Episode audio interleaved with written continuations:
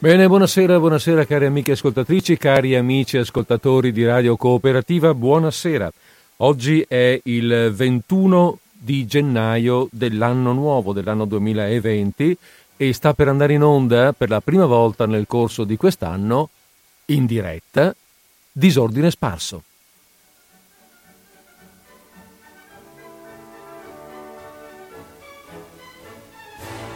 Bene, e allora se deve essere diretta che diretta sia, come usiamo dire noi spesso, e qui finiamola con la musica e cominciamo con le parole.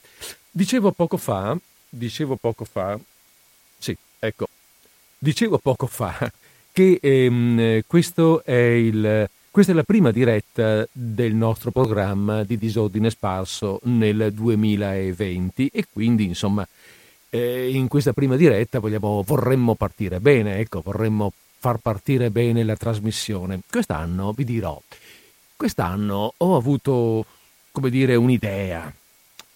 Eh, ecco, i miei 25 ascoltatori abituali ricorderanno certamente che negli ultimi anni, negli ultimi, diciamo così, punto, eh, in forma aziendale, negli ultimi esercizi operativi, avevo preso l'uso, ho preso l'uso di presentare un romanzo all'anno, dividendolo in più puntate, di solito sei o sette, da ripartire più o meno in un semestre. Bene, eh, quest'anno, quest'anno beh, continuiamo con questa tradizione, però ho preso una decisione forte, via, diciamolo, ho preso una decisione forte che non avevo osato finora prendere. Un pezzo che ci penso, però sempre rinviata. Perché, perché Insomma, abbiamo deciso di prendere in mano, e lo faccio da subito, il romanzo principe della letteratura italiana, I Promessi Sposi di Alessandro Manzoni. Per, eh, vi dirò, per i miei gusti, la mia opinione, le mie modeste conoscenze, romanzi principi, la, lettura, la letteratura italiana ne ha due. Uno è questo, appunto, I Promessi Sposi, e l'altro è Pinocchio di Carlo Lorenzini, detto Collodi. Pinocchio, mh, mm, se qualcuno lo ricorda, i famosi 25 lettori abituali, i 25 ascoltatori abituali, eh, lo abbiamo già presentato qualche anno fa. È stato infatti il primo della serie dei romanzi, poi abbiamo, ne abbiamo presentati degli altri, ricordo eh, Don Quixote, mm, Moby Dick, per esempio. E I promessi sposi, vi dirò, ci penso da un pezzo, eh, mica, mica da adesso, mica mi è venuto in mente così, no, è un pezzo che ci penso, ma mi facevano un po' paura. Eh, devo ammetterlo, mi faceva un po' paura, certo per la sua notorietà, molto noto, molto conosciuto, tutti sanno tutto dei promessi sposi, mm, forse, forse sì, forse no, ma anche per le sue mille implicazioni storiche, morali, religiose anche e, e soprattutto diciamo per il suo linguaggio. Un linguaggio del quale parleremo fra un po' e eh, ci diremo qualcosa prima di partire a proposito del linguaggio dei promessi sposi. Ma poi c'era anche un altro motivo, eh, una certa cattiva fama che mh, mm, l'obbligo scolastico ha lasciato in molti di noi. Io non so oggi come i promessi sposi vengono affrontati nelle scuole, ma ai miei tempi, e temo anche ai tempi della maggior parte degli ascoltatori di questo programma, i Promessi Sposi facevano parte integrante del programma di studio della, delle ore di, di, di lettere di, delle scuole superiori e eh, delle medie superiori. E, ed, era, ed, era, vissuto non benissimo dagli studenti, via, diciamolo. Promessi sposi, il libro bisogna fare, mamma mia, bisogna fare i promessi sposi che che, che, che, che pizza, eh? che mattone. E allora questo pensiero qui è stato uno stimolo in più, vi dirò, nel prenderlo in mano, cioè l'idea di poter fare ricredere qualcuno di noi, magari, magari appunto un pochettino prevenuto, e riuscire insieme a scoprire, sotto qualche vecchio pregiudizio, al di là di qualche vecchio pregiudizio, il capolavoro che invece è questo libro. Abbiamo diverse trasmissioni davanti a noi nell'arco dell'anno da dedicare a questo romanzo. Appunto non mi accontenterò di quelle sei che di solito eh, utilizzo per eh, gli altri romanzi. Qui mi voglio dilungare un po' di più. Eh, anche perché è ben difficile scegliere cosa leggere, sarebbe da leggere tutto, ma chiaro non è possibile. Quindi mi, comunque mi dilungherò un po', quindi abbiamo del tempo. Abbiamo del tempo eh, anche per parlare, per fare due chiacchiere, così per presentare Alessandro Manzoni. Mm, invece oggi, prima di cominciare così la lettura, mi piacerebbe dire due cose sull'opera e sulle sue origini, cioè cos'è che andiamo a leggere e anche un pochettino eh, perché mh, lo andiamo a leggere. Allora, partiamo dal dire che eh, quando, quando esce la prima edizione a stampa dei Promessi Sposi, Manzoni è già un autore affermato. Ha 42 anni e siamo nel 1827. Questa edizione, proprio perché è uscita nel 27, viene chiamata la eh, ventisettana. Perché poi ce ne saranno delle altre, eviden- almeno un'altra evidentemente per distinguerla, no? Allora questa è la ventisettana. È uscito nel 27, ok, però lui, lui, Alessandro Manzoni, ci sta lavorando dal 21, eh? non dall'altro giorno. E nel 23, cioè due anni dopo, aveva già completato la prima stesura del romanzo, che però si intitolava Fermo e Lucia. Ed era scritto eh, in una lingua, diciamo così, eh, composita, una lingua che attingeva sì alla lingua letteraria, ma anche a quella popolare lombarda. Perché? Perché eh, questo è, un, è, interessante, è importante da dire questa roba qua, perché ai tempi di eh, Sandro Manzoni una lingua comune, mh, mm, una lingua comune intendo per, eh, per tutta Italia, per tutta la penisola, non esisteva. Uh, nel senso che l'unità linguistica italiana era data soltanto dalla lingua letteraria. La lingua quindi nella quale si scrivevano i libri, si scrivevano i romanzi, ma una lingua aulica, retorica, eh, inadatta in realtà ad esprimere la realtà quotidiana, perché la realtà quotidiana ogni regione usava la sua parlata regionale. Beh, come oggi d'altra parte, per carità, però, insomma, oggi l'italiano, quell'italiano che conosciamo, quell'italiano che così un po' modestamente sto parlando adesso, eh, è anche una lingua che ci offre una possibilità di parlata colloquiale che viene anche scritto, che, permette anche una possibilità di scrittura um, colloquiale. Allora no, allora non era così, allora si scriveva in forma molto, la scrittura, era, la scrittura letteraria era molto elevata. Ma Manzoni ha una sua idea precisa in testa, da un punto di vista eh, linguistico, appunto, ed è che la lingua in cui scrivere un romanzo, cioè la lingua della letteratura alla fine, deve essere comprensibile a tutti, deve essere riconoscibile nei modi di dire, nelle formule utilizzate, cioè deve essere una lingua comune. Lui pensa cioè che è dalla lingua viva che si deve tirare fuori, si deve tirare spunto per la lingua letteraria, non viceversa. E, e, e per questo, eh, quando decide appunto di scrivere Il Fermo e Lucia, lo fa sulla base di questa ricerca, di questa ricerca letteraria, nel tentativo, con la volontà di scrivere in una lingua accessibile a tutti. E questa, e questa edizione, che si conclude nel 1823, si conclude appunto con un linguaggio fedele a questo principio, e allora, ehm, per essere accessibile a tutti, abbiamo detto prima che le parlate, eh, le parlate comuni, le parlate mh, popolari, se vogliamo, sono quelle regionali, e quindi lui ha uno sguardo alla lingua lombarda. Il fermo e Lucia è una lingua composita tra la lingua letteraria che scende però a, a utilizzare ehm, le formule, diciamo così, lombarde. E lo dà alla stampa. Però quando lo dà alla stampa Orco Khan non è contento. Lo rivede, lo rilegge e dice: Ma sai che non ho mica fatto una bella cosa, non ho avuto una bella idea. Dopo averci lavorato così per due o tre anni, con- il nostro uomo non è contento.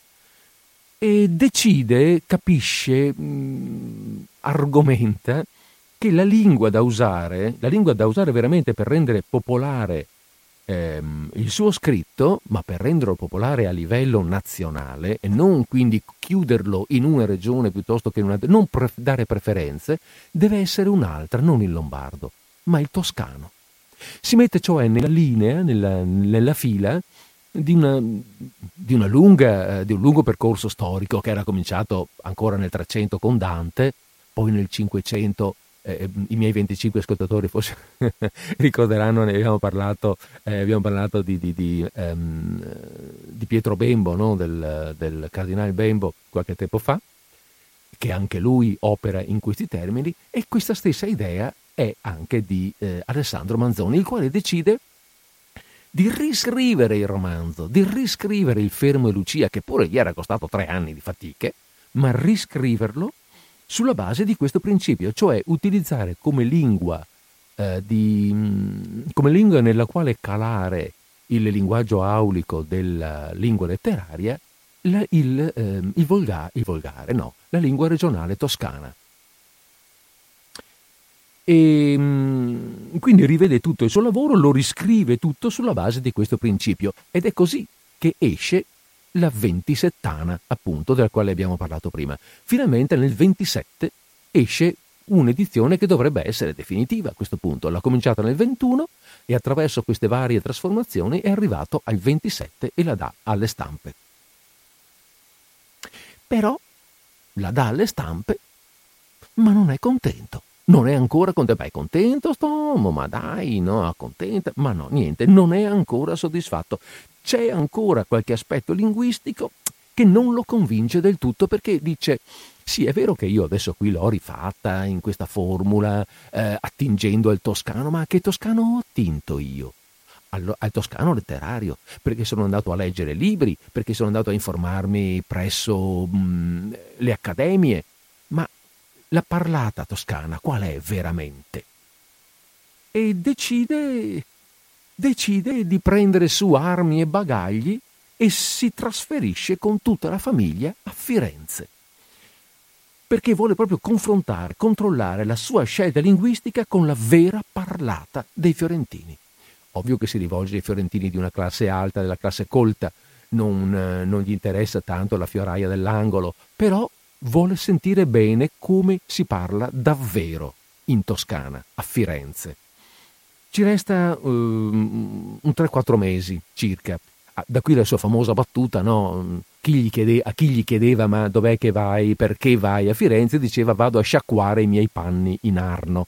Eh, sì, non è che sciacquasse i panni, sciacquo la mia letteratura, sciacquo il mio scrivere, sciacquo il mio modo, la mia eh, tecnica eh, di scrittura in Arno, vado a cambiare eh, la mia tecnica di scrittura appunto con il fiorentino. Questo modo di dire è rimasto, se ne parlano, sono quei modi di dire che poi vengono tramandati dalla, dalla storia. Eh, a volte restano più in mente le battute che il significato vero delle medesime. Va bene.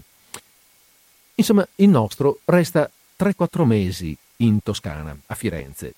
E pensate un po', quando torna a casa, si porta dietro ospite una signora fiorentina che gli deve servire per qualche tempo da vocabolario vivente a Milano. Eh, non l'ho detto, ma è a Milano che lui abita e vive.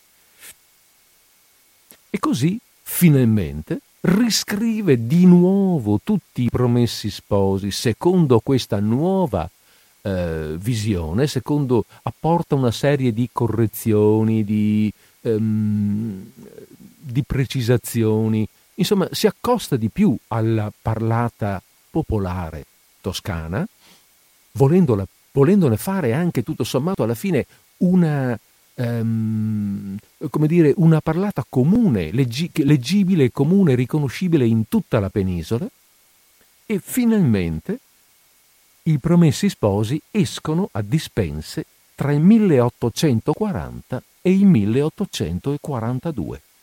Questa sarà detta, è l'ultima edizione ed è la quarantana cosiddetta, appunto da, 19, da 1840, no? dalla data. Quindi abbiamo una ventisettana e una quarantana. Se ci pensiamo bene, ha cominciato nel 21 a scrivere il suo romanzo e con tutte queste alterne vicende delle quali abbiamo parlato è arrivato fino al 1840, vent'anni di lavoro diverso, variamente composto, per arrivare a concludere e a buttare fuori l'edizione definitiva di questo, di questo romanzo, che a questo punto, capite bene, è veramente un altro passo mh, tra i vari mattoni che sono stati, i vari mattoni veramente importanti che sono stati messi nella storia della, della letteratura italiana, un altro importante mattone per la formazione della lingua italiana, di una lingua comune per, eh, per la nazione.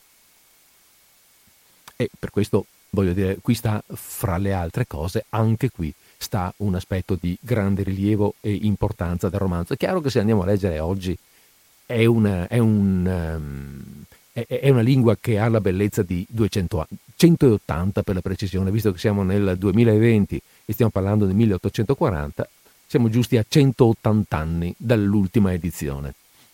E quindi è chiaro che il linguaggio è cambiato, per fortuna, perché la lingua è una cosa viva, una cosa che cambia mano a mano che cambia la società.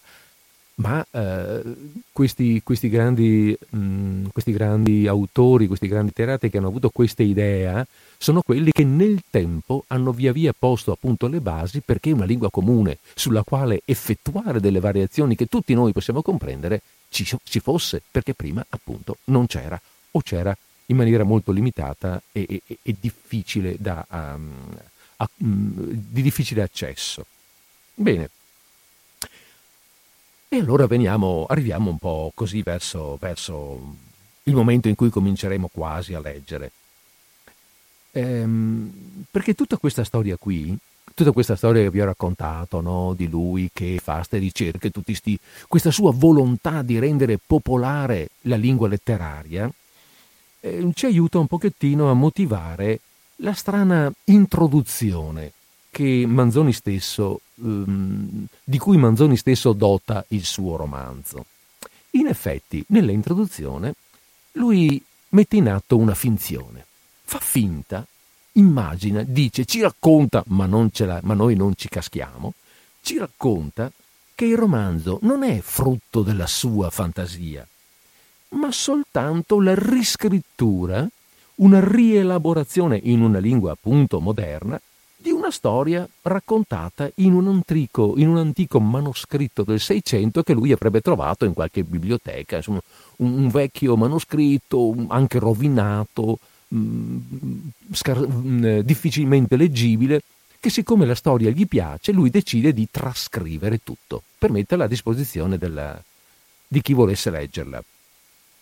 Lui dice, la storia è bella, però è scritta in maniera eccessivamente ridondante, no seicentesca, capirete bene, aulica, e allora mi impegnerò io al rifacimento linguistico.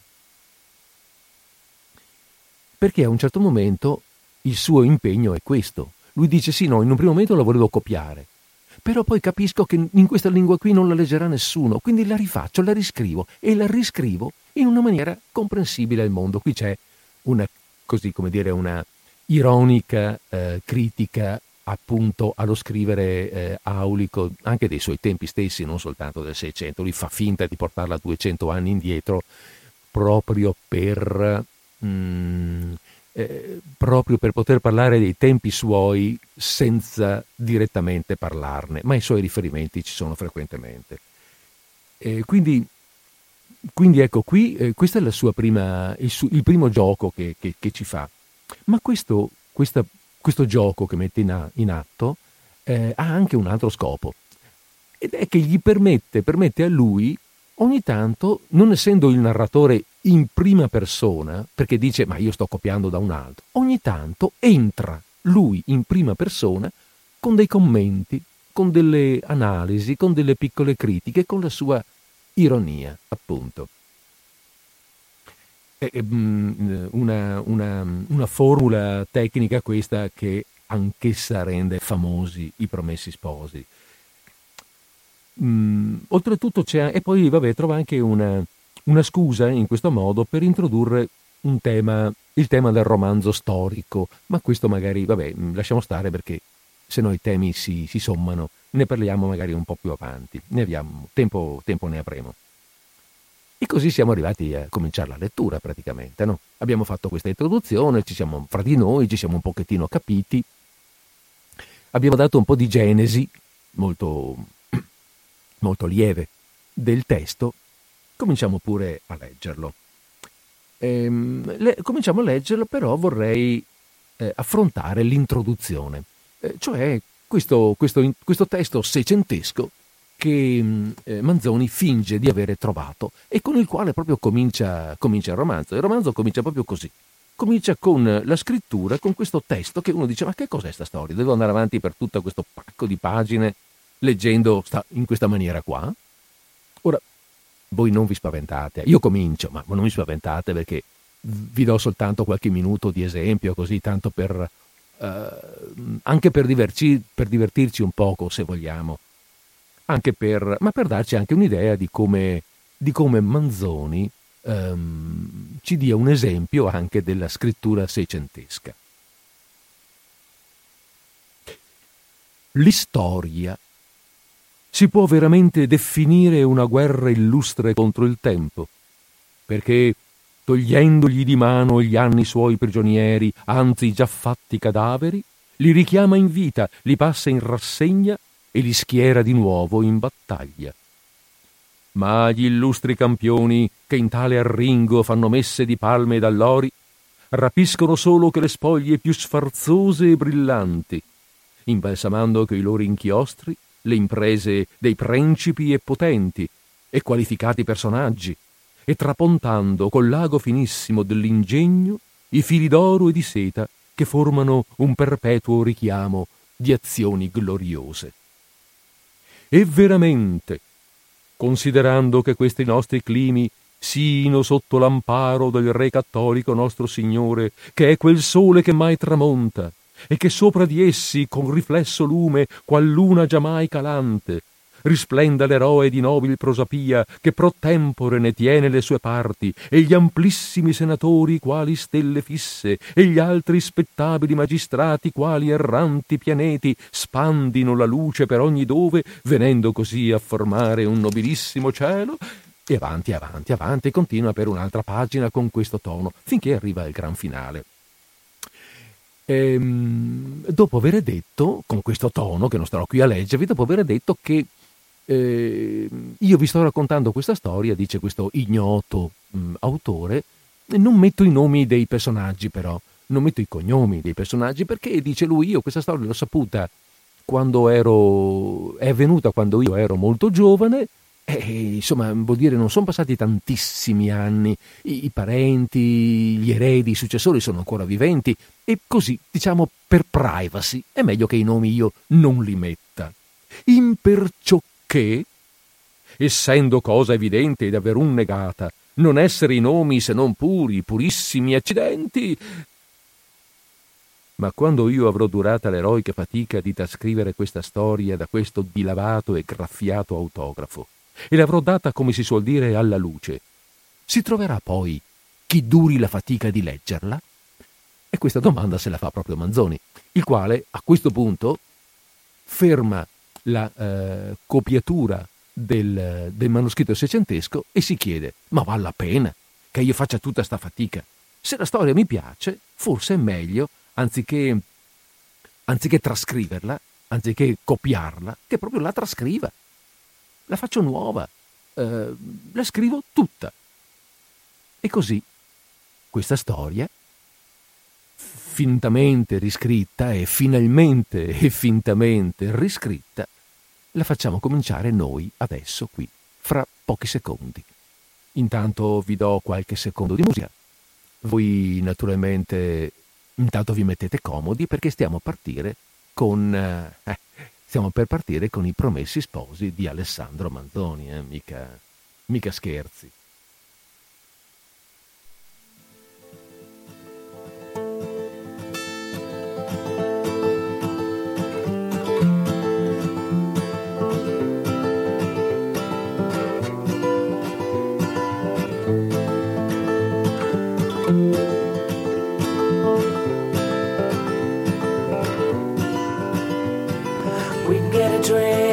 Money tree. Well, come see me at the UBG. Either way, it's okay. You can get home on the subway. In my mind, not so fine.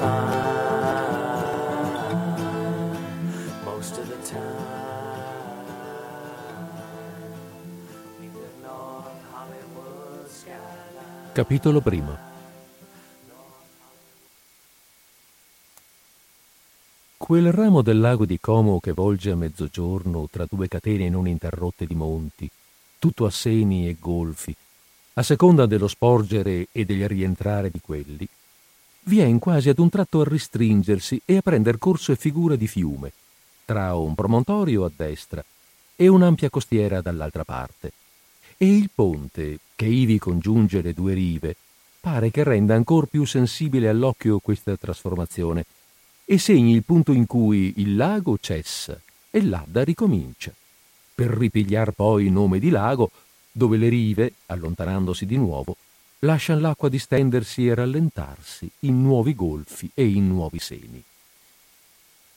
La costiera, formata dal deposito di tre grossi torrenti, scende appoggiata a due monti contigui, l'uno detto di San Martino, l'altro, con voce lombarda, il Resegone, dai suoi molti cocuzzoli in fila che in vero lo fanno somigliare a una sega, talché non è chi al primo vederlo, purché sia di fronte, come per esempio di sulle mura di Milano che guardano a settentrione, non lo discerna tosto a un tal contrassegno in quella lunga e vasta giogaia dagli altri monti, di nome più oscuro e di forma più comune. Per un buon pezzo la costa sale con un pendio lento e continuo.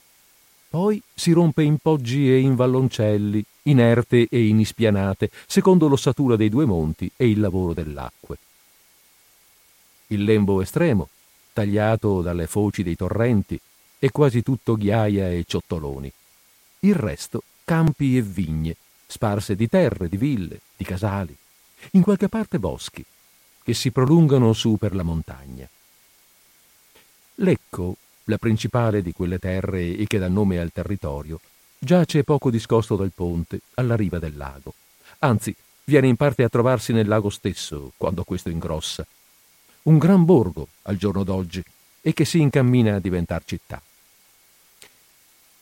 Ai tempi in cui accaddero i fatti che prendiamo a raccontare, quel borgo, già considerabile, era anche un castello e aveva perciò l'onore di alloggiare un comandante e il vantaggio di possedere una stabile guarnigione di soldati spagnoli che insegnavano la modestia alle fanciulle e alle donne del paese, accarezzavano di tempo in tempo le spalle a qualche marito a qualche padre e sul finir dell'estate non mancavan mai di spandersi nelle vigne per diradar l'uve e alleggerire ai contadini le fatiche della vendemmia dall'una all'altra di quelle terre, dall'alture alla riva, da un poggio all'altro, correvano e corrono tuttavia strade e stradette più o men ripide o piane. Ogni tanto, affondate, sepolte tra due muri, donde alzando lo sguardo non iscoprite che un pezzo di cielo e qualche vetta di monte. Ogni tanto, elevate su terrapieni aperti, e da qui la vista spazia per prospetti più o meno estesi ma ricchi sempre e sempre qualcosa nuovi, secondo che i diversi punti piglian più o meno della vasta scena circostante, e secondo che questa o quella parte campeggia o si scorcia, spunta o sparisce a vicenda. Dove un pezzo, dove un altro, dove una lunga distesa di quel vasto e variato specchio dell'acqua. Di qua lago, chiuso all'estremità o piuttosto smarrito in un gruppo, in mandieni di montagne, e di mano a mano più allargato tra altri monti che si spiegano ad uno ad uno allo sguardo e che l'acqua riflette capovolti, coi paesetti posti sulle rive. Di là, braccio di fiume, poi lago, poi fiume ancora, che va a perdersi in lucido serpeggiamento pur tra i monti che l'accompagnano, degradando via via e perdendosi quasi anch'essi nell'orizzonte il luogo stesso da dove contemplate quei vari spettacoli vi fa spettacolo da ogni parte. Il monte di cui passeggiate le falde vi svolge al di sopra, d'intorno, le sue cime e le balze, distinte, rilevate, mutabili quasi ad ogni passo, aprendosi e contornandosi in gioghi ciò che vi era sembrato prima un sol gioco, e comparendo in vetta ciò che poco innanzi vi si rappresentava sulla costa. Il lameno, il domestico di quelle falde, tempera gradevolmente il selvaggio e orna vie più il magnifico dell'altre vedute.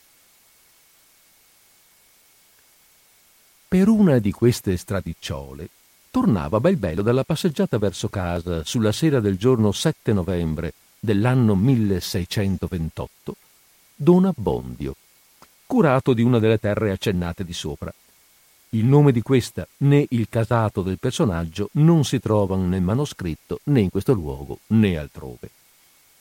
Diceva tranquillamente il suo uffizio e talvolta, tra un salmo e l'altro, chiudeva il breviario, tenendovi dentro per segno l'indice della mano destra, e messa poi questa nell'altra dietro la schiena, proseguiva il suo cammino, guardando a terra e buttando con un piede verso il muro i ciottoli che facevano inciampo nel sentiero. Poi alzava il viso e, girati oziosamente gli occhi all'intorno, li fissava alla parte di un monte, dove la luce del sole già scomparso, scappando per i fessi del monte opposto, si dipingeva qua e là sui massi sporgenti, come a larghe e inuguali pezze di porpora. Aperto poi di nuovo il breviario e recitato un altro squarcio, giunse a una voltata della stradetta dove era solito alzar sempre gli occhi dal libro e di guardarsi dinanzi. E così fece anche quel giorno. Dopo la voltata, la strada correva diritta forse un sessanta passi e poi si divideva in due viottole, a foggia d'un Y. Quella a destra saliva verso il monte e menava alla cura, l'altra scendeva nella valle fino a un torrente e da questa parte il muro non arrivava che all'anche del passeggero. I muri interni delle due viottole, invece di riunirsi ad angolo, terminavano in un tabernacolo, sul quale era dipinte certe figure lunghe e serpeggianti che finivano in punta e che nell'intenzione dell'artista e agli occhi degli abitanti del vicinato volevano dire fiamme e alternate con le fiamme cert'altre figure da non potersi descrivere che volevano dire anime del purgatorio. Anime e fiamme a color di mattone su un fondo bigiognolo con qualche scalcinatura a quella. Il curato, voltata la stradetta e dirizzando come era solito lo sguardo al tabernacolo, vide una cosa che non s'aspettava e che non avrebbe voluto vedere. Due uomini stavano, l'uno di rimpetto all'altro, al confluente, per dir così, delle due viottole. Un di costoro, a cavalcioni sul muricciolo basso, con una gamba spenzolata al di fuori e l'altro piede posato sul terreno della strada. Il compagno in piedi, appoggiato al muro, con le braccia incrociate sul petto. L'abito, il portamento, e quello che dal luogo ove era giunto il curato si poteva distinguere dell'aspetto non lasciavano dubbio intorno alla loro condizione. Avevano entrambi intorno al capo una reticella verde che cadeva sull'omero sinistro terminata in una gran nappa e dalla quale usciva sulla fronte un enorme ciuffo. Due lunghi mustacchi arricciati in punta, una cintura lucida di cuoio e a quella attaccate due pistole, un piccolo corno ripieno di polvere cascante sul petto come una collana, un manico di coltellaccio che spuntava fuori da un taschino degli ampi e gonfi calzoni, uno spadone, con una gran guardia traforata a lamine d'ottone congegnate come in cifra, forbite e lucenti. A prima vista si davano a conoscere per individui della specie dei bravi. Questa specie, ora del tutto perduta, era allora floridissima in Lombardia e già molto antica. Chi non ne avesse idea, ecco alcuni squarci autentici che potranno darne una bastante dei suoi caratteri principali, degli sforzi fatti per ispegnerla e della sua dura e rigogliosa vitalità. Fino dall'8 aprile dell'anno 1583, l'illustrissimo ed eccellentissimo signor Don Carlo d'Aragon, principe di Castelvetrano, duca di Terranuova, marchese d'Avola, conte di Burgeto, grande ammiraglio e gran contestabile di Sicilia, governatore di Milano e capitan generale di Sua Maestà Cattolica in Italia? Pienamente informato della intollerabile miseria in che è vivuta e vive questa città di Milano per cagione dei bravi e vagabondi, pubblica un bando contro di essi. Dichiara e diffinisce tutti coloro esser compresi in questo bando e doversi ritenere bravi e vagabondi, i quali, essendo forestieri o del paese, non hanno esercizio alcuno, o avendolo non lo fanno, ma senza salario oppur con esso s'appoggiano a qualche cavaliere o gentiluomo, ufficiale o mercante, per fargli spalle favore, o veramente, come si può presumere, per tendere insidie ad altri? A tutti costoro ordina che nel termine di giorni sei abbiano a sgomberare il paese, intima la galera ai renitenti e dà a, tutti gli ufficiali della giustizia le più stranamente ampie e indefinite facoltà per l'esecuzione dell'ordine. Qui mi fermo un momento, no? faccio una, una breve pausa. Faccio una breve pausa perché adesso Manzoni impiega due pagine per spiegarci meglio chi sono questi bravi e eh, fa tutta una serie di elenchi in cui appunto mette, come appena fatto, il nome e i titoli del personaggio che emette la legge, la grida, come viene chiamata, e ehm, alcuni stralci dalle grida medesime per far sentire quanto terribili, quanto mh, definitive sono queste, queste leggi. In realtà l'importante è, eh, non è tanto sta qui a leggerle tutte perché mh, sarebbe noioso in lettura, ma è notare come questa ridondante elencazione risulti in realtà fortemente ironica, è una presa in giro nei confronti di questi grandi personaggi, no? pieni di nomi, abbiamo sentito questo qua di prima, cos'era? Era eh, principe, duca, marchese, conte, contestabile, capitano generale, insomma ne ha di tutti i colori, grandissimi titoli, eh, parole fortissime e poi in realtà nessun potere. Nessun potere, mm, nessun potere perché le, le, i soggetti contro cui si rivolgono in realtà, cioè questi bravi, in realtà sono al servizio della stessa classe dirigente di cui pure loro fanno parte. E, e quindi in, classe dirigente, scusate, di cui eh, eh, anche loro fanno parte e con la quale sono in qualche modo collusi. E quindi sì, facciamo tante parole, ma in realtà è solo fumo, è solo prosopopea e null'altro.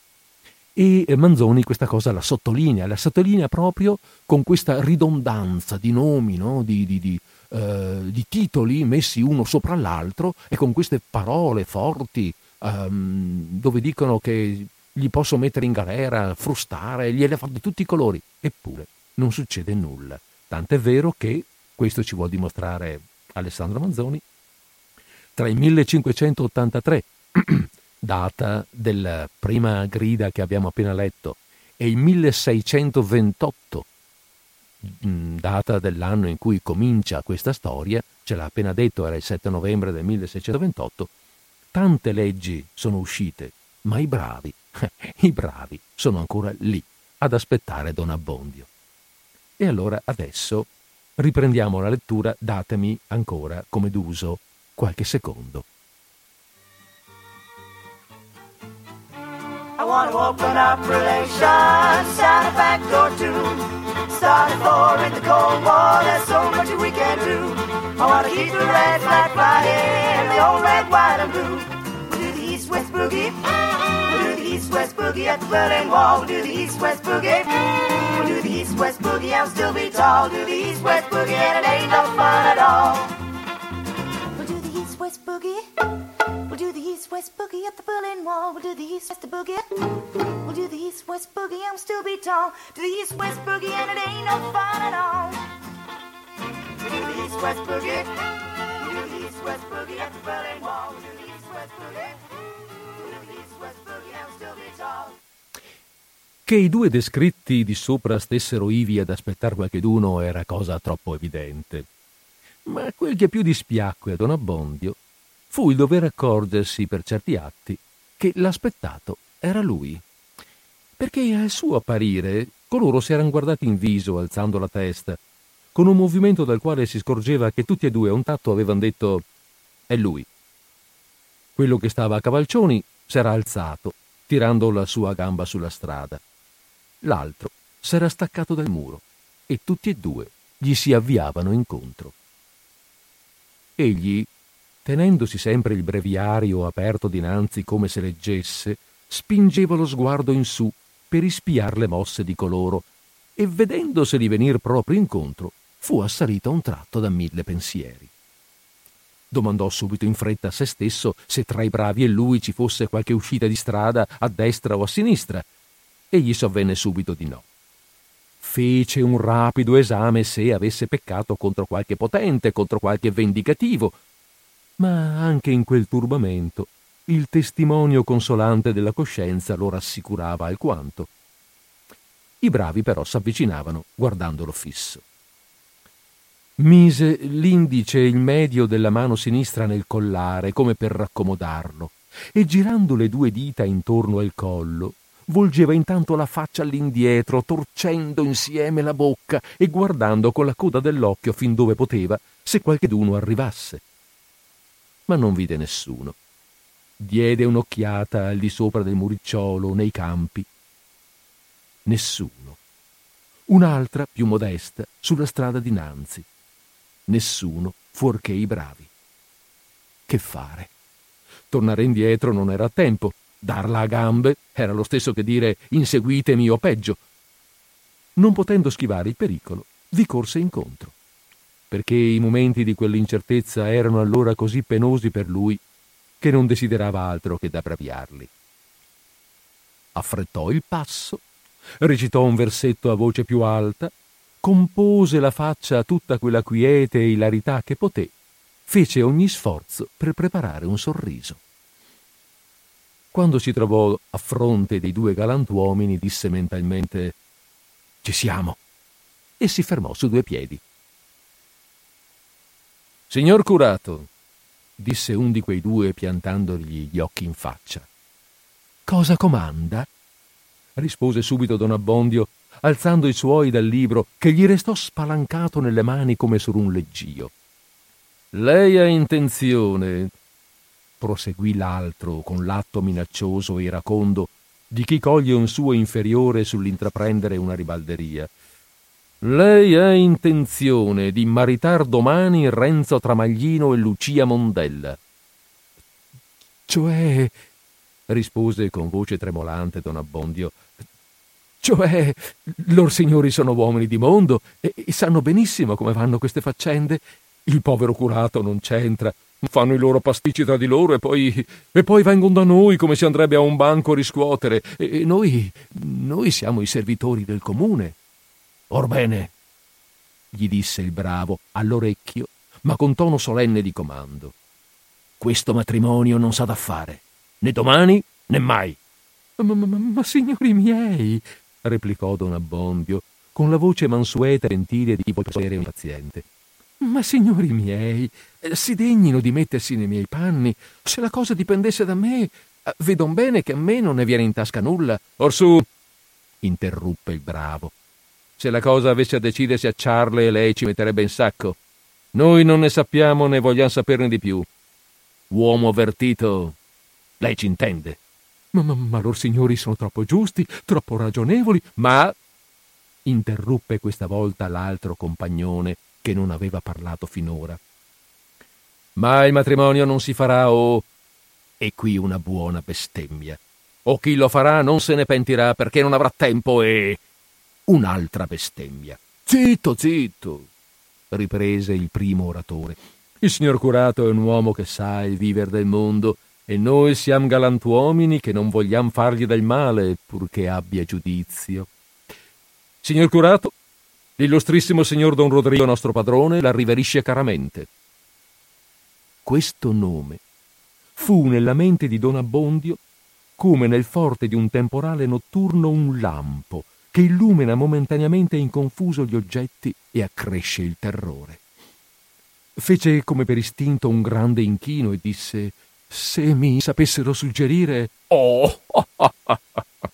suggerire a lei che sa di latino interruppe ancora il bravo, con un riso tra lo sguaiato e il feroce. A lei tocca. E soprattutto non si lasci uscir parola su questo avviso che le abbiamo dato per il suo bene, altrimenti sarebbe lo stesso che fare quel tal matrimonio. Via, che vuoi che si dica in suo nome all'illustrissimo signor Don Rodrigo? Il mio rispetto, Si spieghi meglio. Disposto, di, di, di, disposto sempre all'ubbidienza. E, proferendo queste parole, non sapeva nemmeno lui se faceva una promessa o un complimento. I bravi le presero o mostrarono di prenderle nel significato più serio. Benissimo, e buonanotte, messere, disse l'un d'essi in atto di partir col compagno. Don Abbondio, che pochi momenti prima avrebbe dato un occhio per iscansarli, avrebbe allora voluto prolungare la conversazione e le trattative. Signori, cominciò, chiudendo il libro con le due mani, ma quelli, senza più dargli udienza, presero la strada dond'era lui venuto e si allontanarono, cantando una canzonaccia che non voglio trascrivere. Il povero Don Abbondio rimase un momento a bocca aperta, come incantato. Poi prese quella delle due stradette che conduceva a casa sua, mettendo innanzi a stento una gamba dopo l'altra che parevano aggranchiate.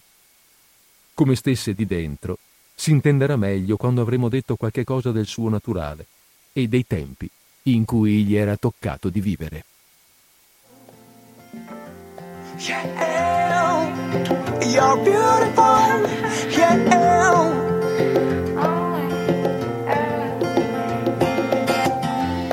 Yes, you're beautiful. Yes, you're Yes, you're beautiful. Hey,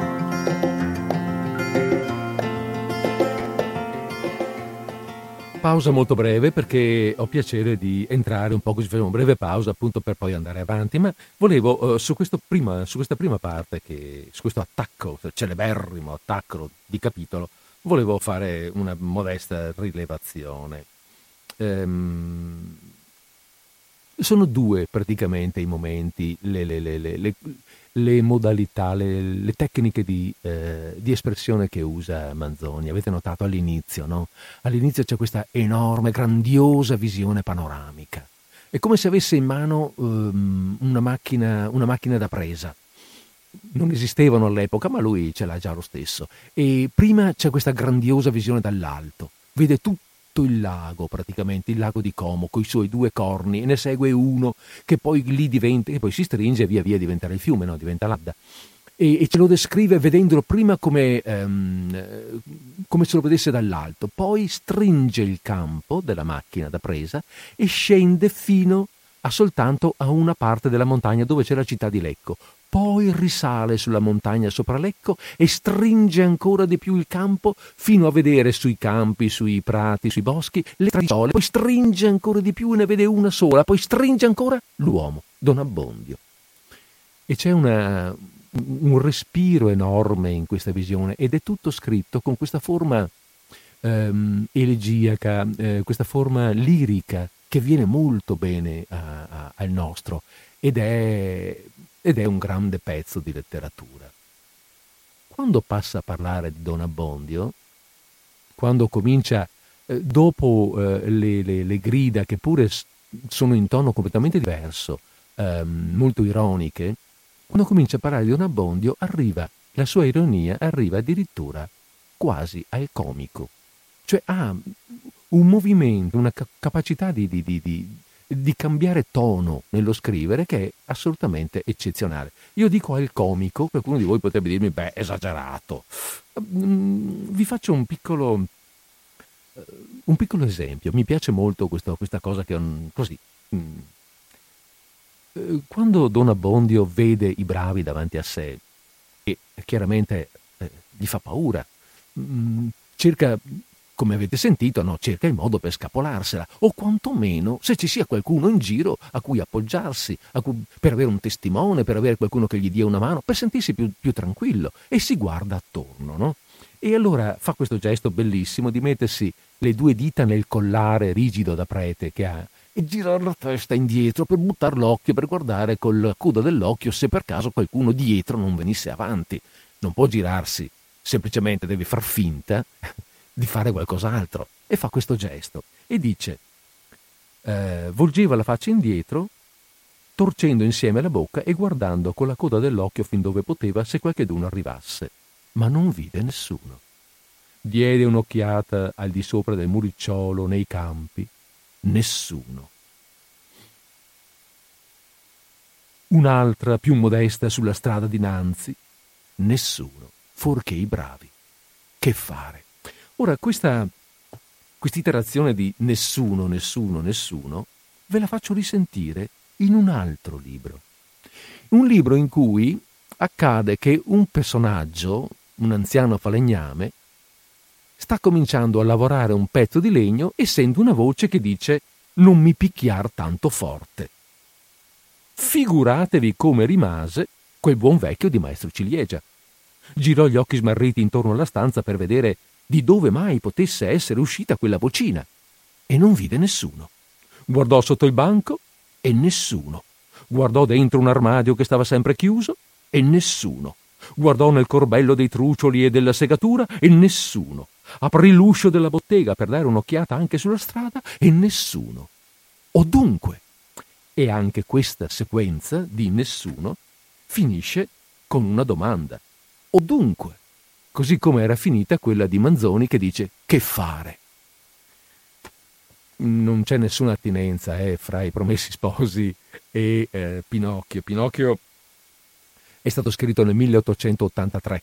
Eh, I promessi sposi quindi hanno 40 anni, mm, anzi hanno più di 40 anni se vogliamo. Nella prima edizione, nella ventisettana, ne hanno anche 50 di più.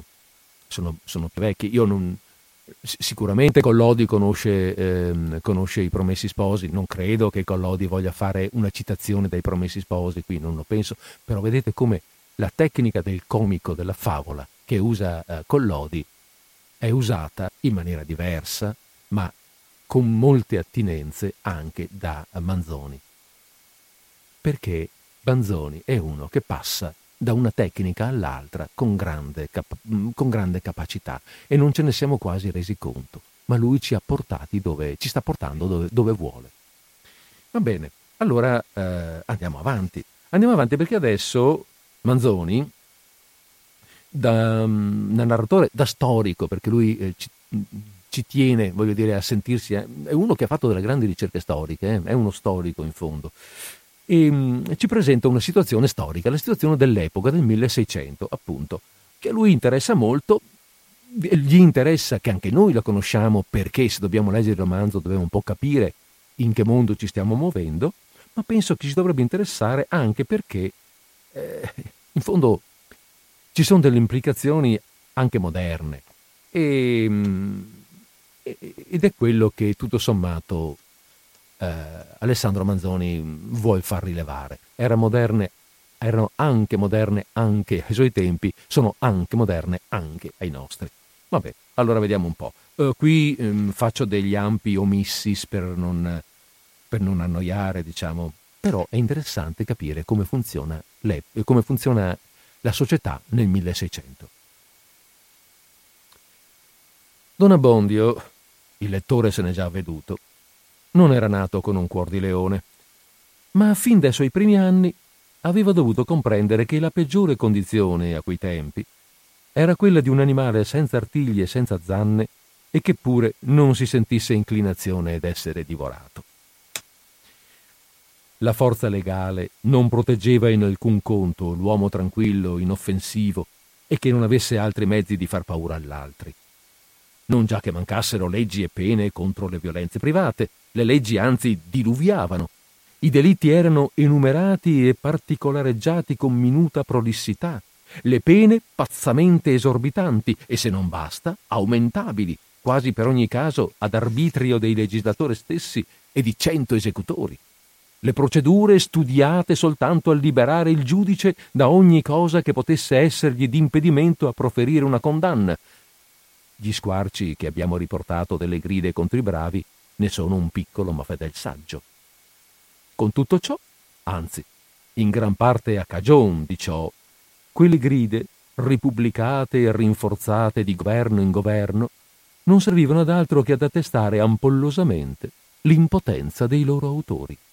O, se producevano qualche effetto immediato, era principalmente di aggiungere molte vessazioni a quelle che i pacifici e i deboli già soffrivano dai perturbatori ed a accrescere le violenze e l'astuzia di questi. L'impunità era organizzata e aveva radici che le gride non toccavano o non potevano smuovere. Tali erano gli asili, tali i privilegi da alcune classi, in parte riconosciuti dalla forza legale, in parte tollerati con astioso silenzio o impugnati con vane proteste, ma sostenuti, in fatto, e difesi da quelle classi con attività di interesse e con gelosia di puntiglio. Ora, questa impunità minacciata e insultata, ma non distrutta dalle gride, doveva naturalmente a ogni minaccia, a ogni insulto, adoperare nuovi sforzi e nuove invenzioni per conservarsi. Così accadeva in effetto. E all'apparire delle gride dirette a comprimere i violenti, questi cercavano, nella loro forza reale, i nuovi mezzi più opportuni per continuare a far ciò che le grida proibivano di fare. Potevan bene esse inceppare a ogni passo e molestare l'uomo bonario che fosse senza forza propria e senza protezione, perché col fine d'aver sotto la mano ogni uomo, per prevenire o per punire ogni delitto, assoggettavano ogni mossa del privato al volere arbitrario d'esecutori di ogni genere. Ma chi, prima di commettere il delitto, aveva preso le sue misure per ricoverarsi a tempo in un convento, in un palazzo, dove i birri non avrebbero mai osato metter piede, chi senza altre precauzioni portavano a livrea che impegnasse a difenderlo la vanità e l'interesse di una famiglia potente, di tutto un ceto, era libero nelle sue operazioni e poteva ridersi di tutto quel fracasso delle gride. L'uomo che vuole offendere o che teme ogni momento d'essere offeso cerca naturalmente alleati e compagni. Quindi era in quei tempi portata al massimo punto la tendenza degli individui a tenersi collegati in classi, a formarne delle nuove e a procurare ognuno la maggior potenza a quella a cui apparteneva. Il clero vegliava a sostenere e a estendere le sue immunità, la nobiltà i suoi privilegi, il militare le sue esenzioni. I mercanti e gli artigiani erano arruolati in maestranze e in confraternite, i giurisperiti formavano una lega, i medici stessi una corporazione. Ognuna di queste piccole oligarchie aveva una sua forza speciale e propria. In ognuna l'individuo trovava il vantaggio di impiegare per sé, a proporzione della sua autorità e della sua destrezza, le forze riunite di molti. Il nostro Don Abbondio, non nobile, non ricco, coraggioso ancor meno, s'era dunque accorto, prima quasi di toccare gli anni della discrezione, di essere in quella società come un vaso di terracotta costretto a viaggiare in compagnia di molti vasi di ferro. Aveva quindi assai di buon grado ubbidito ai parenti che lo vollero prete. Per dir la verità, non aveva gran fatto pensato agli obblighi e ai nobili fini del ministero al quale si dedicava. Procacciarsi di che vivere con qualche agio e mettersi in una classe riverita e forte gli erano sembrate due ragioni più che sufficienti per una tale scelta. Ma una classe qualunque non protegge un individuo, non lo assicura che fino a un certo segno. Nessuno lo dispensa dal farsi un suo sistema particolare.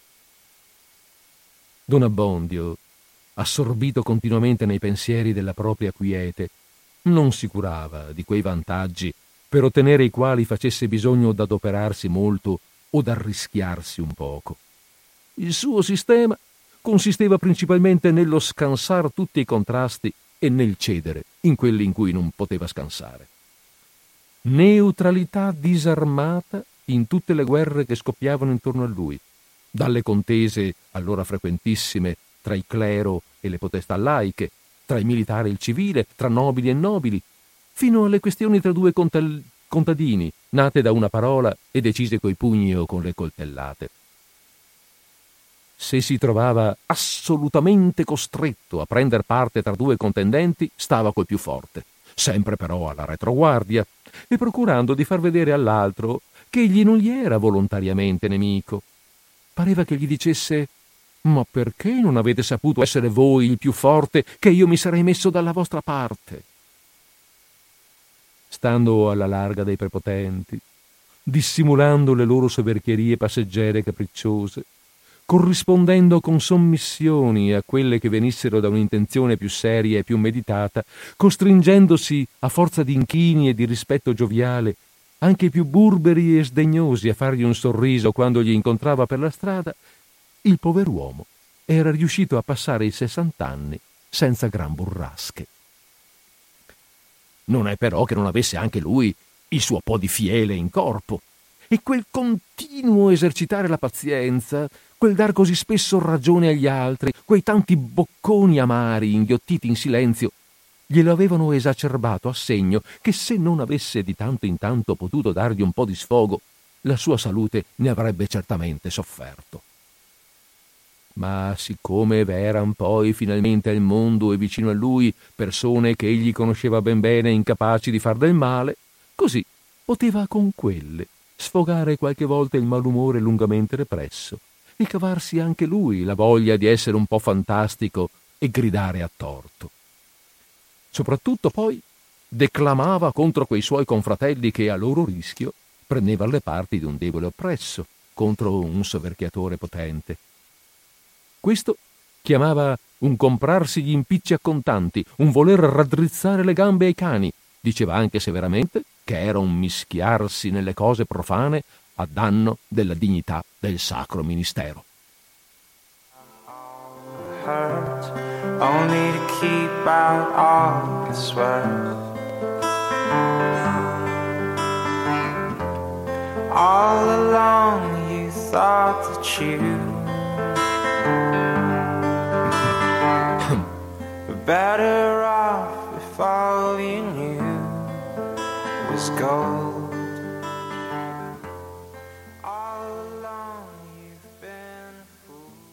Pensino ora i miei 25 lettori che impressione dovesse fare sull'animo del poveretto quello che si è raccontato. Lo spavento di quei visacci e di quelle parolacce. La minaccia di un signore noto per non minacciare in vano. Un sistema di quieto vivere che era costato tanti anni di studio e di pazienza sconcertato in un punto e un passo dal quale non si poteva vedere come uscirne. Tutti questi pensieri ronzavano tumultuariamente nel capo basso di Don Abbondio. Eh, se Renzo si potesse mandar via in pace con un bel no, via, ma vorrà delle ragioni. E cos'ho da rispondergli per amor del cielo?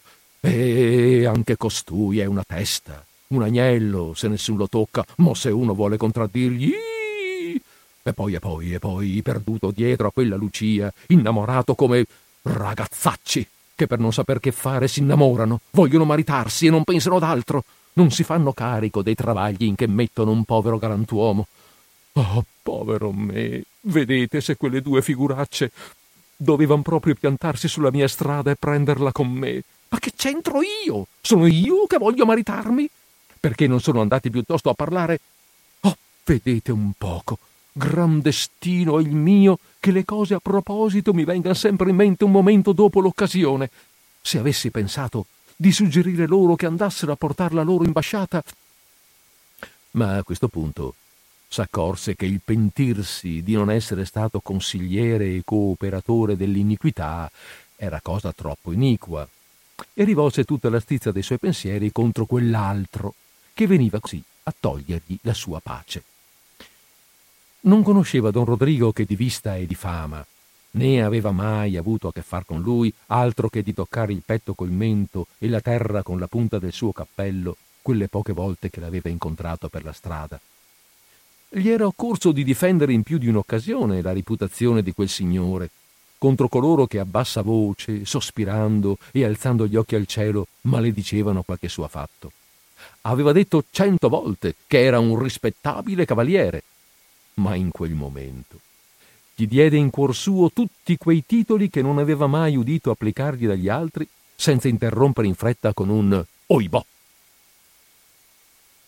Giunto, tra il tumulto di questi pensieri, alla porta di casa sua, che era in fondo del paesello, mise in fretta nella toppa la chiave che già teneva in mano, aprì entrò, richiuse diligentemente e, ansioso di trovarsi in una compagnia fidata, chiamò subito Perpetua! Perpetua! avviandosi pure verso il salotto, dove questa doveva essere certamente ad, arracchi- ad apparecchiare la tavola per la cena. Era Perpetua, come ognuno se n'avvede, la serva di Don Abbondio, serva affezionata e fedele, che sapeva ubbidire e comandare secondo l'occasione, tollerare a tempo il brontolio e le fantasticaggini del padrone e fargli a tempo tollerar le proprie, che divenivano di giorno in giorno più frequenti, da che aveva passata l'età sinodale dei quaranta, rimanendo celibe, per aver rifiutati tutti i partiti che le si erano offerti, come diceva lei, o per non aver mai trovato un cane che la volesse, come dicevano le sue amiche. Vengo, rispose, mettendo sul tavolino al luogo solito il fiaschetto del vino prediletto di Don Abbondio, e si mosse lentamente. Ma non aveva ancora toccato la soglia del salotto che gli vi entrò con un passo così legato, con uno sguardo così adombrato, con un viso così stravolto, che non ci sarebbero nemmeno bisognati gli occhi esperti di Perpetua per riscoprire a prima vista che gli era accaduto qualche cosa di straordinario davvero. Misericordia! Cos'ha, signor padrone? Niente, niente, rispose don Abbondio, lasciandosi andare tutto ansante sul suo seggiolone. Come niente? La vuol dare a intendere a me, così brutto com'è? Qualche gran caso è avvenuto. Ah, oh, per amor del cielo! Quando dico niente o è niente o, o è cosa che non posso dire. Che non può dir neppure a me. E chi si prenderà cura della sua salute? Chi le darà un parere? Oimè, tacete, non apparecchiate altro. Datemi un bicchiere del mio vino. E lei mi vorrà sostenere che non ha niente, disse Perpetua, empiendo il bicchiere e tenendolo poi in mano come se non volesse darlo che in premio della confidenza che si faceva tanto aspettare. Date qui, date qui, disse don Abbondio, prendendole il bicchiere con la mano non ben ferma e votandolo poi in fretta come se fosse una medicina. Vuol dunque ch'io sia costretta di domandar qua e là cosa sia accaduto al mio padrone? disse Perpetua, ritta dinanzi a lui con le mani arrovesciate sui fianchi e le gomita appuntate davanti, guardandolo fisso, quasi volesse succhiargli dagli occhi il segreto. Per amor del cielo, non fate pettegolezzi, non fate schiamazzi, ne va. ne va la vita. La vita? La vita! Ah, lei sa bene che ogni volta che mi ha detto qualche cosa sinceramente, in confidenza, io non ho mai. Brava, come quando. Perpetua s'avvide di aver toccato un tasto falso. Onde, cambiando subito il tono, Signor padrone, disse, con voce commossa e da commovere, io le sono sempre stata affezionata e se ora voglio sapere, è per premura, perché vorrei poterla soccorrerle, darle un buon parere, sollevarle l'animo. Il fatto sta che Don Abbondio aveva forse tanta voglia di scaricarsi del suo doloroso segreto, quante ne avesse perpetua di conoscerlo. Onde, dopo avere respinti sempre più debolmente i nuovi e più incalzanti assalti di lei, dopo averle fatto più d'una volta giurare che non fiaterebbe, Finalmente, con molte sospensioni, con molti oimè, le raccontò il miserabile caso. Quando si venne al nome del terribile mandante, bisognò che Perpetua proferisse un nuovo e più solenne giuramento.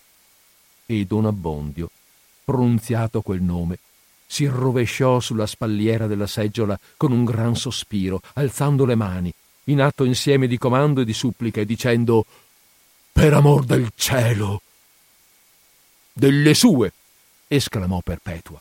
Oh, che birbone! Oh, che soverchiatore! Oh, che uomo senza timor di Dio! Volete tacere? O volete rovinarmi del tutto? Oh, siamo qui soli che nessun ci sente. Ma come farà, povero signor padrone? Oh, vedete, disse don Abbondio con voce stizzosa, vedete che bei pareri mi sa dar costei. Viene a domandarmi come farò, come farò quasi fosse lei nell'impiccio e toccasse a me di levarnela. Ma io l'avrei bene il mio povero parere da darle, ma poi. ma poi. sentiamo. Il mio parere sarebbe che siccome tutti dicono che il nostro arcivescovo è un santuomo e un uomo di polso, e che non ha paura di nessuno, e quando può fare stare a dovere uno di questi prepotenti per sostenere un curato ci gongola, io direi e dico che lei gli scrivesse una bella lettera per informarlo come qualmente volete tacere. Volete tacere? Sono pareri codesti da dare a un pover'uomo? Quando mi fosse toccata una schioppettata nella schiena, Dio liberi, l'arcivescovo me la leverebbe? E le schioppettate non si danno via come confetti. E guai se questi cani dovessero mordere tutte le volte che abbaiano. E io ho sempre veduto che a chi sa mostrare i denti e farsi stimare gli si porta rispetto. E appunto perché lei non vuol mai dir la sua ragione siamo ridotti a segno che tutti vengono con licenza a volete tacere. Io taccio subito. È però certo che quando il mondo si accorge che uno sempre in ogni incontro è pronto a calarle volete tacere. È tempo ora di dir codeste baggianate? Basta. Ci penserà questa notte ma intanto non cominci a farsi male da sé, a rovinarsi la salute. Mangi un boccone. Eh, ci penserò io, rispose brontolando don Abbondio. Sicuro, io ci penserò, io, io ci ho da pensare. E s'alzò, continuando, non voglio prendere niente, niente, ho altra voglia. Lo so anch'io che tocca pensarci a me. Ma la doveva accadere per l'appunto a me. Mandi almeno giù quest'altro gocciolo, disse Perpetua mescendo. Lei sa che questo le rimette sempre lo stomaco. Eh, ci vuol altro, ci vuol altro, ci vuol altro. Così dicendo, prese il lume e brontolando sempre una piccola bagatella a un galantuomo par mio. E domani come andrà? E altre simili lamentazioni, s'avviò per salire in camera. Giunto sulla soglia, si voltò indietro verso Perpetua, mise un dito sulla bocca, disse con tono lento e solenne Per amor del cielo! e scomparve.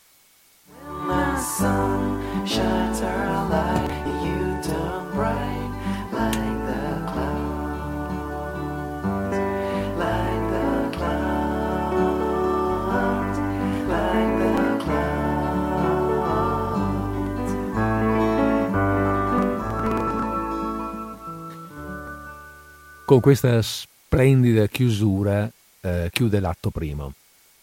Sì, lo so, non è un atto, è un capitolo.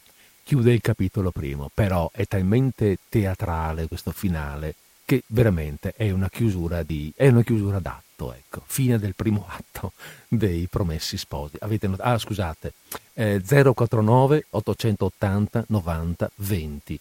Potete chiamare perché la linea è aperta. Magari scambiamo due parole, mi dite se i promessi sposi è un'idea buona, se vi piace, se lo conoscevate, quanto. Insomma, facciamo due chiacchiere se avete voglia allo 049 880 90 20.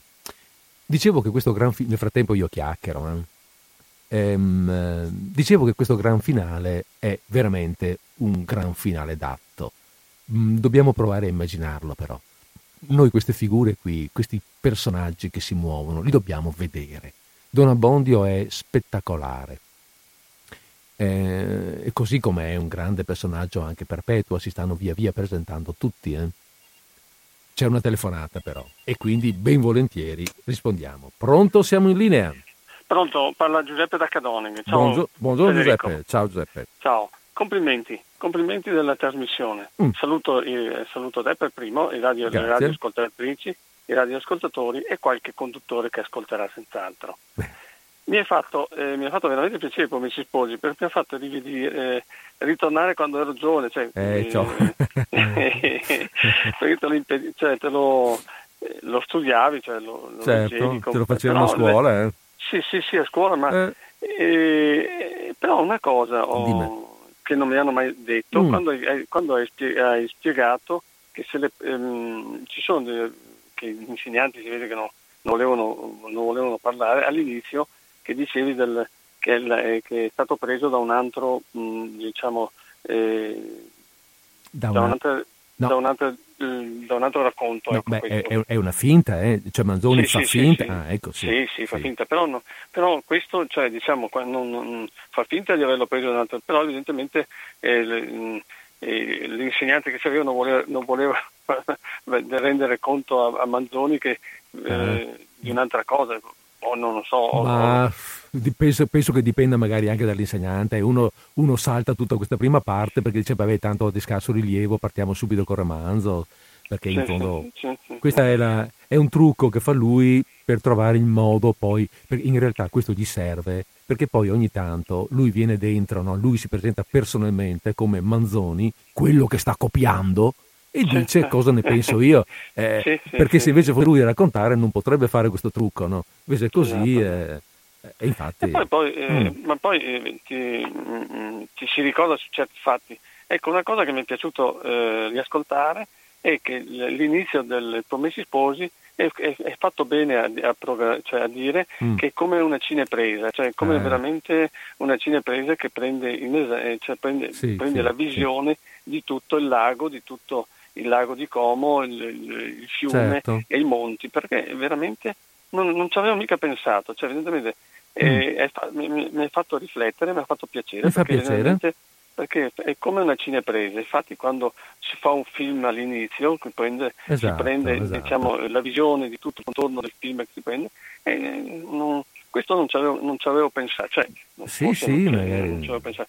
È una riflessione fatta veramente bene, ma poi a me piace quando Don Abbondio si presenta davanti ai due bravi che eh... riesce a girare la testa come una giraffa. Esatto, esatto, esatto. No, è straordinario, è, ma proprio eh, tu capisci subito che tipo hai, hai davanti, no? Proprio sì, sì, come, come, vedi l'immagine, dopo, dopo, ti racconta che tipo è. Ma l'hai già capito? Sì, sì, no, ma che si gira per dentro, nel momento si storge anche il collo, esatto. a, a 160 gradi gira il collo, poveretto. Però, però è, un, è forte Manzoni, cioè veramente ha anche un italiano eccezionale. Eh beh, certo. Io penso che cioè, è uno diciamo, dei romanzi che ha un italiano molto molto ambito, ecco, cioè nel senso sì. che, e non si ripete, e non si ripete, guarda che non è facile, cioè nel senso che eh, su un romanzo non ripetersi, veramente mm. è un italiano sì, che se uno lo legge... Poi a me... Eh, sì, bisogna anche ammettere poi che essendo appunto dicevamo prima piuttosto vecchio, comunque vecchio perché sì. ha 180 anni, ci sono dei no. passaggi eh, in Beh, cui guarda, eh, sì, è, bisogna eh. leggere con attenzione perché ti perdi un po', no? perché sono sì. periodi lunghissimi, pieni di scordinate, di subordinate, però mm, vanno letto con attenzione, però è veramente straordinario, ha una tecnica sì. sopraffina. Sì, ma saper scrivere come scrive lui cioè, non è da tutti, insomma. non è da tutti, ecco, no. che no, fa piacere, ecco, fa piacere. Va bene. Ma fa piacere perché certi, certi, certi movimenti, certe eh, certe figure le, proprio, le, segna proprio molto bene precisamente, proprio come fosse um, cioè, vederlo al film, ecco, esatto, come esatto, vedere. Cioè, esatto. una precisione poi anche co, quando rientra, quando rientra con, la, con, la, perpetua, anche là è veramente eh, due certo. caratteri completamente diversi. Eh, certo, certo. Bene. Va bene. Grazie. ti ringrazio, ti Gra- ringrazio, mi ha fatto piacere, ti riascolterò senz'altro perché mi fa, mi fa, ritornare giovane, Benissimo. mi fa ritornare giovane. e questo è, un buon, è già un buon risultato, va bene? Eh, insomma, eh, fa piacere. Cioè, certo, fa bene. Che, esatto, esatto. Va bene. Ci sentiamo Federico. Grazie, Grazie e ci sentiamo a tutti. Grazie, ciao Federico. Grazie, Grazie. ciao. Eh, sì, no, in effetti questa capacità di Manzoni di farci vedere quello che scrive, c'è un'altra telefonata, molto volentieri rispondiamo. Pronti, siamo in linea. Buongiorno. Buongiorno. Oh, eh, mm. Ora si vede le giornate sono allungate, si può dire anche buongiorno. sì, è vero. Eh, no, il principio, mm. eh, il primo capitolo del libro eh, non è tutto il libro, ma senza il primo capitolo il libro perderebbe molto. Eh, è vero.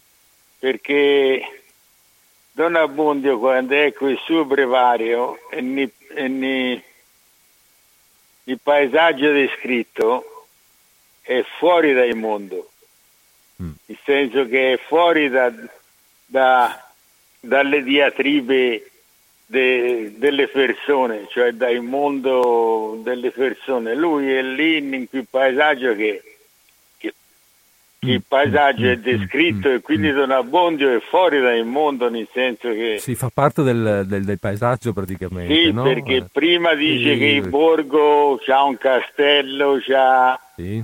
c'ha eh, una guarnigione c'ha tutto una... ma Don Abbondio di queste robe non È lì e lui vede solo il fiumiciattolo le due strade cioè uno che è lì è come se fosse in mezzo, in mezzo a un fiume eh, qui di Veneto e a due chilometri c'ha un traffico enorme. E lì in mezzo ai fiumi è lui e il fiume. E, e, e uguale è Don, è, è Don Abbondio. Vero? mentre i bravi sono coloro che lo riportano al mondo Lo scaraventano proprio sì, lo riportano al mondo vero vero vero eh, ce lo riportano a- a- al mondo. Quando poi la Perpetua gli dà la sua soluzione, Mhm. che sarebbe la soluzione di Perpetua sarebbe appoggiarsi a quell'istituzione di cui Don Abbondo fa parte, Eh, cioè certo. la Chiesa. eh sì eh. Eh no, eh no perché se, perché, perché se lui si riappoggia alla Chiesa bisogna che rientri nel mondo. Lui l'unica roba che vuol fare è trovare il sistema che il mondo ci ridà per conto suo e che lui stia fuori dal mondo. Perché la perpetua ce lo vuole, gli, gli- gli dice quale arma lui può, può adoperare. Cioè lei fa parte di un'istituzione, si rivolga a coloro che fanno parte dell'istituzione e quindi affronti la battaglia. Esatto. Eh, ma- Eh, no, ma- eh, eh, sarebbe troppo facile. eh sì Sarebbe troppo facile in questa maniera. eh, in battaglia Non non so- ci andiamo noi eh, non so se, le- se- non so se mi, Eh se mi sì, capisci. no, no, d'accordo. Anzi, Riguardo, riguardo a lei resto e finendo, Mhm. non è che non è che secondo me è parere tutto personale, io non voglio, non voglio dire che, che è la verità, io non ho mai nessuna verità, un parere tutto personale. Mm. Riguardo al modo di scrivere, non va a risciacquare panni in arno, questo lo dice lui, ma lo dice lui in maniera ironica come quando è la stessa cosa di quando dice 15, i 15 lettori, 25 cose, lettori, sì, sì. La, la storia che me l'hanno raccontata, cioè, fa parte di tutta questa storia ironica che lui, Mm. che lui dice che maschera poi quello, per mascherare quello che veramente Mm. Ma lui si trasferisce a Firenze, prende spunto da queste situazioni, ma per capire quanto è cambiato il linguaggio di Firenze e quanto lui lo può cambiare senza snaturarlo. Non Ah. so se lei mi capisce, cioè perché Eh. non è il fiorentino quello che scrive No, certo. quello che scrive cosa è la stessa operazione di Dante Alighieri. Ora noi si vive nel 2000 e non ci se ne rende conto, Eh, ma se lei legge gli scritti di Machiavelli, se lei legge gli scritti di Guicciardini, se lei legge quegli scritti lì, Mhm. sono molto fiorentini e pur essendo di 200 anni dopo, Sì. dopo Dante, sono Dante è meno fiorentino di quegli scritti, perché quegli scritti sono addirittura scritti in prosa, mentre Dante Alighieri scrive, scrive in co- in coi- Sì. un po' come poeta. Ma lo stesso Dante si discosta da quello, da, da come parlavano i fiorentini della sua epoca. Ho capito. Quindi lo rimbastardisce il fiorentino. ma, ma in che senso? Nel senso che vedi fino a che punto può essere accettato dalle popolazioni nordiche dove lui risiedeva quando lo scrive. Quindi traccia, diciamo, un nuovo fiorentino che non è il fiorentino e non è ancora il nuovo italiano, Eh ma ma che si è spostato mm, verso mm, mm. Si è spostato verso una nuova lingua.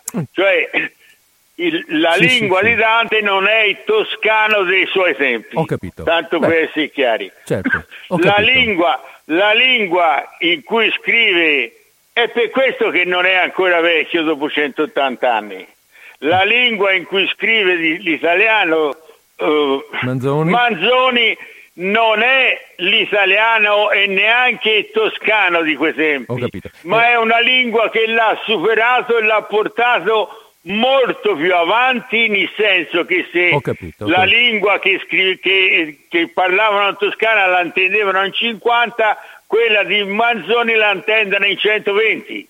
Non okay. so se lei... Certo, certo, non ho capito quello so che lei dice. Ma, ecco, eh, mi, mi, sembra abbastanza chiaro. Benissimo. Io ho finito e la saluto. Approfitto, ah, grazie, buonasera, arrivederci. Approfitto di questo ingresso per, eh, perché qui in questo libro che ho in mano ci sono degli esempi, no? Per dire cosa volesse dire questo cambiare, questo sciacquare i panni in arno. Porto alcuni esempi, ma sono piccole cose, eh, se volete. Perché per esempio dice, adesso io non sto a leggere tutto, tutto, tutto l'articolo, ci mancherebbe, ma eh, il critico qui dice, a volte si tratta di varianti fonetiche fiorentine sostituite a, varian- a varianti letterarie. Per esempio, dimandare diventa domandare, immagine con una M sola, come usava prima, diventa immagine con due.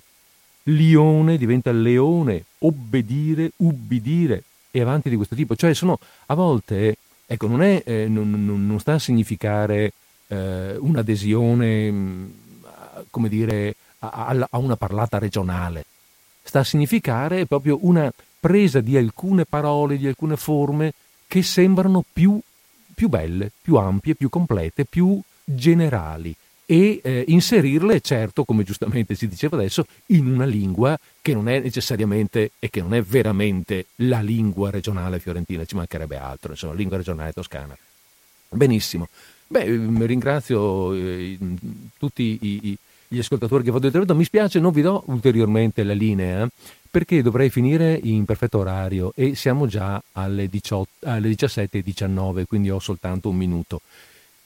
Per cui, ehm, per cui vi dico questo, ecco, scusate, mm, ci risentiamo martedì prossimo con ancora la, una seconda puntata dedicata ai promessi sposi, nel, sen- nel, senso che io vorrei fare così in, questo, in questi, di questi tempi, fare due puntate in fila mh, mm, intervallate da qualche altra puntata, ovviamente con temi come si usa in disordine sparso. Magari eventualmente, siccome considero questa lettura, questo, questo libro la, una parte importante, rilevante, penso che ve lo prese- di settimana in settimana, vi, cioè la settimana prima, mh, penso di dare comunicazione, guardate che martedì prossimo facciamo ancora i promessi sposi. Va bene. Scusate, andatevi, se vi capita, se avete il libro, andatevi a rileggere questo primo capitolo, magari questo gran finale, e immaginatevi Don Abbondio che con la lampada in mano eh, in una stanza buia, perché ormai le lampade sono soltanto due, una che è rimasta giù a, mm, a, a Perpetua e l'altra che ce l'ha lui in mano e se la porta su per questa stanzetta, siamo nel 1600, su per questa scaletta, e quindi la lampada è anche nascosta dal suo corpo perché ce l'ha davanti e lui sale, lo vediamo in penombra, a un certo momento si gira, la lampada gli illumina il viso e lui mettendosi la mano sulle le dita sulla bocca dice ehm, per amor del cielo poi si gira del colpo, apre la porta e sparisce. È un finale straordinario. A questo volevo, questa attenzione ve la volevo richiamare, scusate. Benissimo, allora eh, abbiamo fatto... Abbiamo fatto le 17.20, vi devo salutare, vi ringrazio per l'ascolto e vi do appuntamento a martedì prossimo.